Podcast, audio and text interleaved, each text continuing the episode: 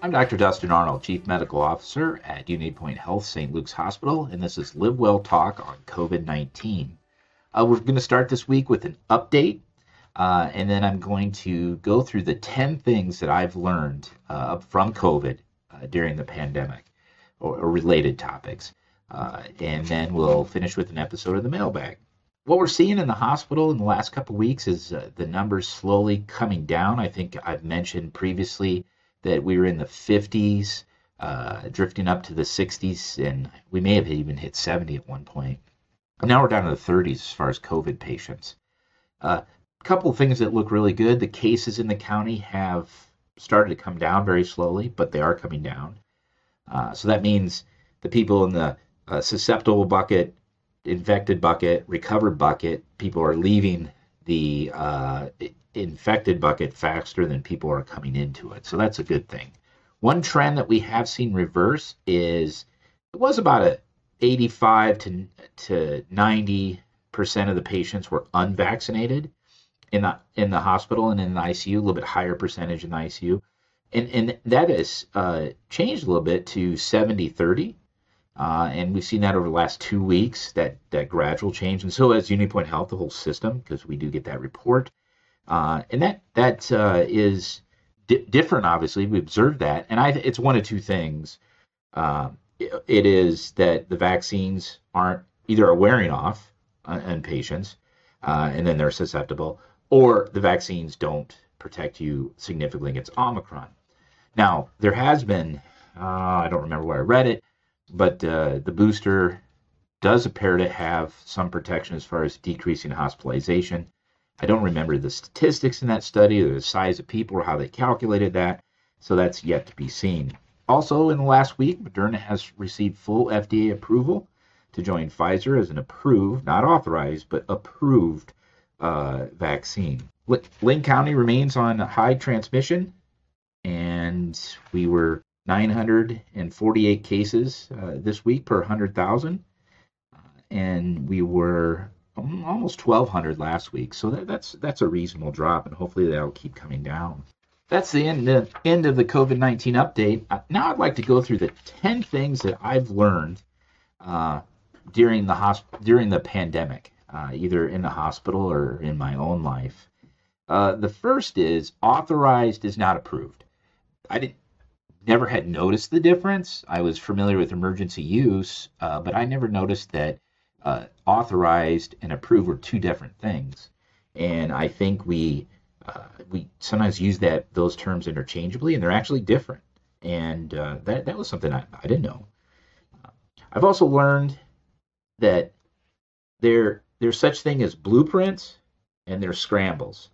During the pandemic, we've had some things that were blueprints where we knew that it was going to happen. We had a previous policy, we executed upon it. And other things were just a scramble. And some days it seemed like a scramble all day, every day. But um, if you got a good team around you, those scrambles are pretty easy to execute upon, particularly if you have the guiding principles. And and and we did have uh, four guiding principles: was to uh, protect patients, uh, preserve the healthcare system, uh, reduce spread of the contagion, uh, and to protect our staff. And so, if you have those guiding principles, it's it's easy to create a scramble. Uh, and I think uh, multiple times we're, I was pretty proud of uh, how we handled situations as they came at us. The third thing I learned, pangolin. I did not know what a pangolin was. It is a scaly anteater. Um, it is the only mammal with scales, and I had no idea that a pangolin exists, and now I do. The fourth thing I learned, Chick-fil-A. People love Chick fil A. My, my, you may know, uh, some of the listeners may know, my wife Tanya works in the foundation, St. Luke's Foundation.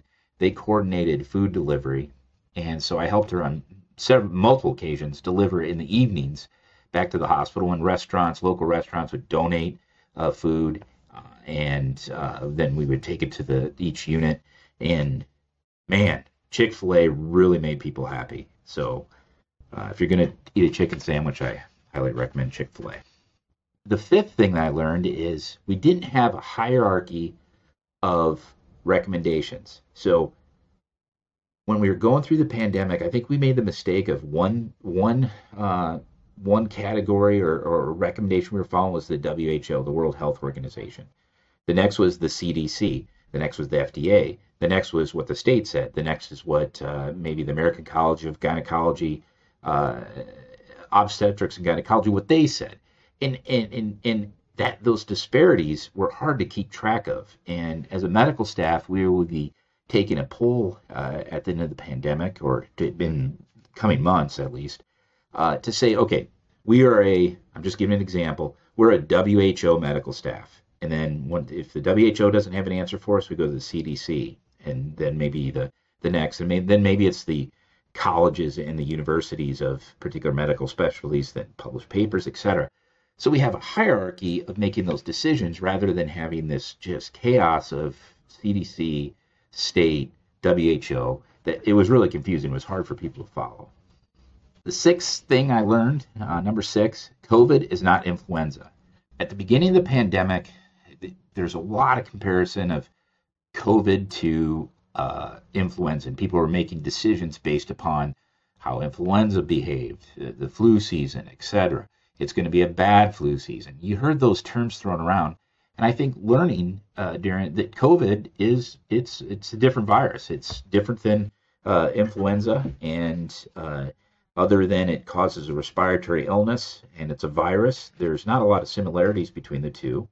Uh, influenza certainly is more droplet, uh, where I think it's, in my mind, definitive. COVID at times is opportunistically, uh, depending on the right scenario, is actually airborne.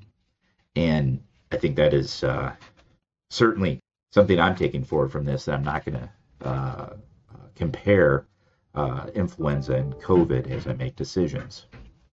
The seventh thing I learned Mother, Mother Nature will humble you uh, and will always win. We've tried to we try to predict the virus at times, and it just—you're wrong. You're wrong. You say it's going to do this, you think it's going to do this based upon this, and it, it just doesn't. And so I think it makes you stay humble, uh, which is always a gift, I guess. But Mother Nature just has a way of just moving forward. And I like to tell this story. So next to the hospital is Cargill, and they uh, corn and soybeans come in there, of course. And uh, I believe this is a corn plant.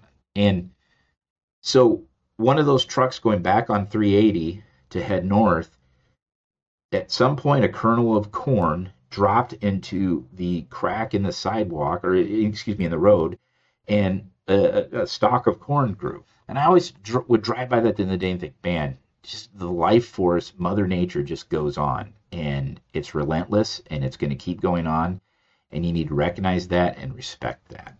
The eighth thing I learned was air circulation is important. Never really thought about air circulation prior to that. I knew that our surgical rooms cyc- cycled air at a greater frequency per hour than the other rooms. Other than that, I really had no idea. And learned a lot, read a lot about uh, air circulation and how that is thought through, and how some of the um, in third world countries or the tropics, how they built uh, hospitals uh, was so they had good air circulation uh, and air movement. Stagnant air is uh, is is concerning because that may uh, allow the virus to be suspended longer and then subsequently increase the transmission. The ninth thing I learned is have early interventions. You know, early on, we waited until people were low on oxygen before we put them in the hospital, and we didn't have early therapeutics at our disposal. And I've learned that that's something that's very important. And even if we have to do it locally to put together a protocol, but we should have do a better job putting together a protocol earlier. Uh, the guidelines for treatment weren't published until October 2020, and so that was well into the pandemic. Uh, and fortunately, they're published prior to that peak that we had in November into December of 2020. Um, but it, felt like they came late, and felt like is, you know, with the power of our academic medical institutions and our private hospitals and medical institutions, we should have had a, a protocol for treatment earlier than what we did. And the 10th thing that I learned, and unfortunately observed to be uh, true, is routine healthcare is important we had the lockdowns, we suspended routine health care. And uh, that contact with your clinician that takes care of you and the specialists that take care of you, it, it, it is important. And when you suspend it like that, it causes a tsunami effect that comes later as diabetes and cancer and heart disease, those all continue to progress. And it just lands in your lap someday. And that's that's one of the reasons why I've been so busy.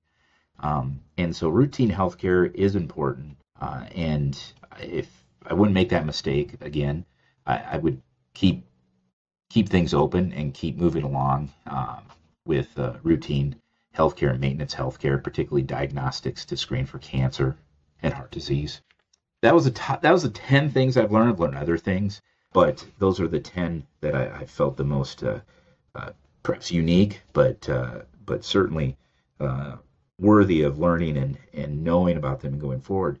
You notice I didn't make any reference to healthcare workers are are, are really superheroes, uh, and because I didn't learn that, I already knew that. Uh, they they the pandemic just revealed to me or confirmed to me what I've always known that nurses, respiratory therapists, physicians, techs, um, laboratory personnel, radiology personnel, uh, they're dedicated and they go above and beyond every day, uh, regardless of the circumstances, to get the job done. And I'm I'm very thankful. I work with a tremendous, tremendously uh, good team and we'll be ready for the next pandemic, but we'll also finish out this pandemic strong. That's the end of the COVID update and my top 10 things that I've learned. Uh, stick around and we'll be right back with an episode of the mailbag.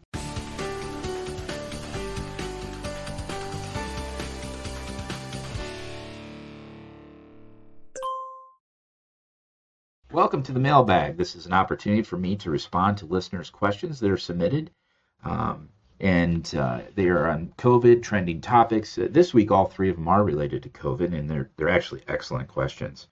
Uh, the first question is from Sarah.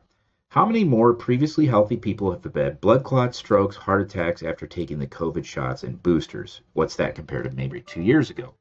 Well, we do know for myocarditis that observational studies passively, meaning we're just looking at charts, we're looking at results, uh, we're not we don't have a control group, it's observational, shows that there is an increase in cases of myocarditis. We will not have the stroke um, data uh, probably for another year or two because that doesn't come out just like every year. They might give a raw number every year, but I don't think you can make a comparison. Uh, certainly prior to uh, the um, pandemic, 2015 was the, I remember reading that we were trending down in strokes. So we were doing a better job of taking care of them, and the deaths from strokes were were, were declining. Uh, but myocarditis, there's more myocarditis uh, because uh, it, attributed to that vaccine, perhaps uh, that's what it's felt to be, and it's seen in uh, younger uh, men, late teens, early 20s. It was. It is interesting though. The course of those myocarditis Usually, viral myocarditis is kind of an indolent, slowly progressive. The patient gets worse and presents, and you make the diagnosis. The ones associated with the vaccine spike a couple days after they got the vaccine and, and tends to uh, fortunately get to get better quickly. Uh, and so uh, over time, we will see how it influenced uh, strokes and heart attacks, of sure, uh, of course. Uh, but then there'll always be that question: Was that related to the vaccines, or was that because we suspended maintenance healthcare there for a while. So, uh, great question, and we'll continue to monitor that. The next question is from Sharon.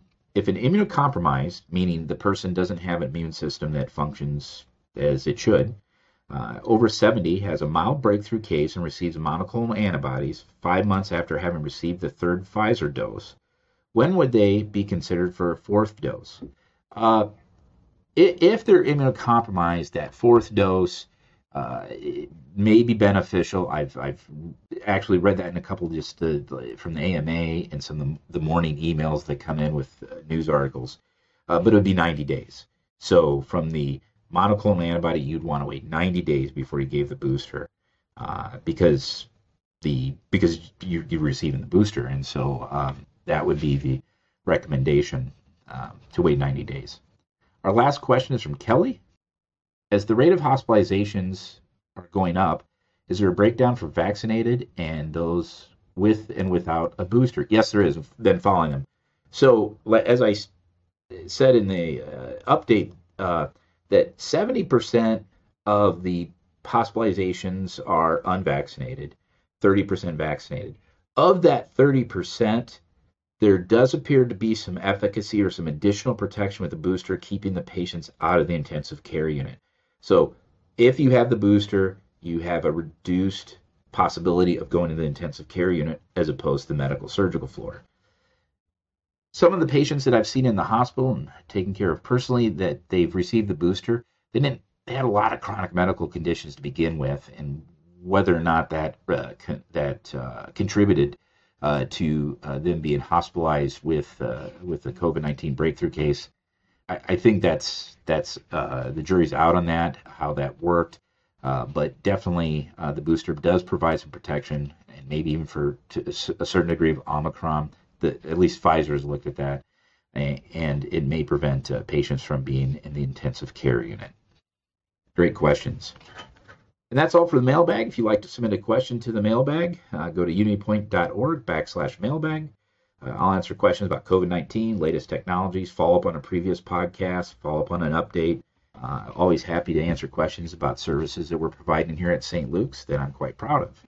Any questions about personal symptoms or conditions need to be taken to your family clinician. Uh, if it's an emergency, go to the emergency room or dial 911 if no emergency room is, is nearby. Once again, you can submit your questions to me at unitypoint.org backslash mailbag. That's unitypoint.org backslash mailbag. I look forward to hearing from you, our amazing listeners. Thank you for listening to COVID 19 Update. For the latest on COVID 19, vaccine information, and more, visit unitypoint.org. Thank you for listening Live Well Talk On. If you enjoyed this episode, don't forget to subscribe. And if you want to spread the word, please give us a five star review and tell your family, friends, neighbors, strangers about our podcast. We're available on Apple Podcasts, Spotify, Pandora, or wherever you get your podcast. Until next time, be well.